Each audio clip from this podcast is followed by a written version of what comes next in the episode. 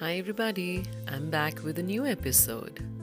I am Seema Lal, and I'm here as your guide, mentor, coach, or just call me a friend.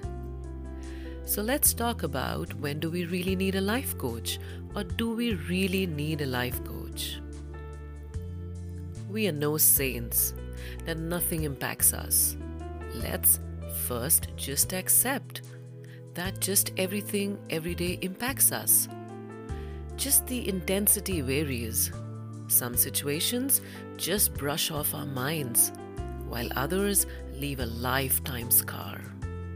Few take situations with a pinch of salt, while others wear it along all their life. Live like there's no tomorrow. We must have heard this quote by Omar Khayyam umpteen number of times. So ask yourself, is it worth it? Yes, I know it's easier said than done. It's not easy to be neutral, so I will narrate some challenging life situations. Just hear them out and see if you can relate to them. Do you fall in any of these categories? Ask yourself. First, a disrespectful comment by someone close or an upsetting situation in your recent past has started bothering you day in and day out, giving rise to self-respect issue or a relationship issue. Second, you have been trying hard to resolve or sort out your certain life matters, but all attempts are in vain. You have started feeling hopeless or that life doesn't really hold any meaning anymore. Third, in your day to day life, petty matters have started holding more importance. Just anything can trigger you or irritate you. As a result, you have started snapping on your family members and subordinates every now and then. Unconsciously, you're using them as a punching bag. Fourth, you are usually around mingling with people. You are a social butterfly. Yet, you feel chronic loneliness amidst your own social circle. You have started isolating yourself. Fifth, every single day you go to work like a machine so that you're able to pay your dues and that you don't get irrelevant. But your work and life goals are unclear and hazy. You are becoming directionless.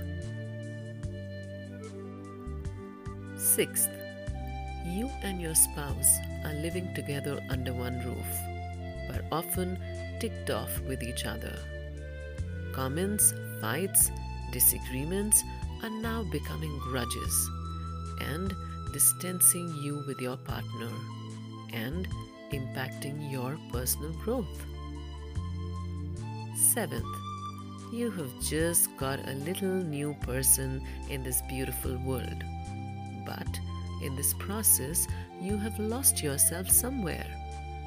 You often feel sad, rejected, loveless, hopeless, and an incapable new mother.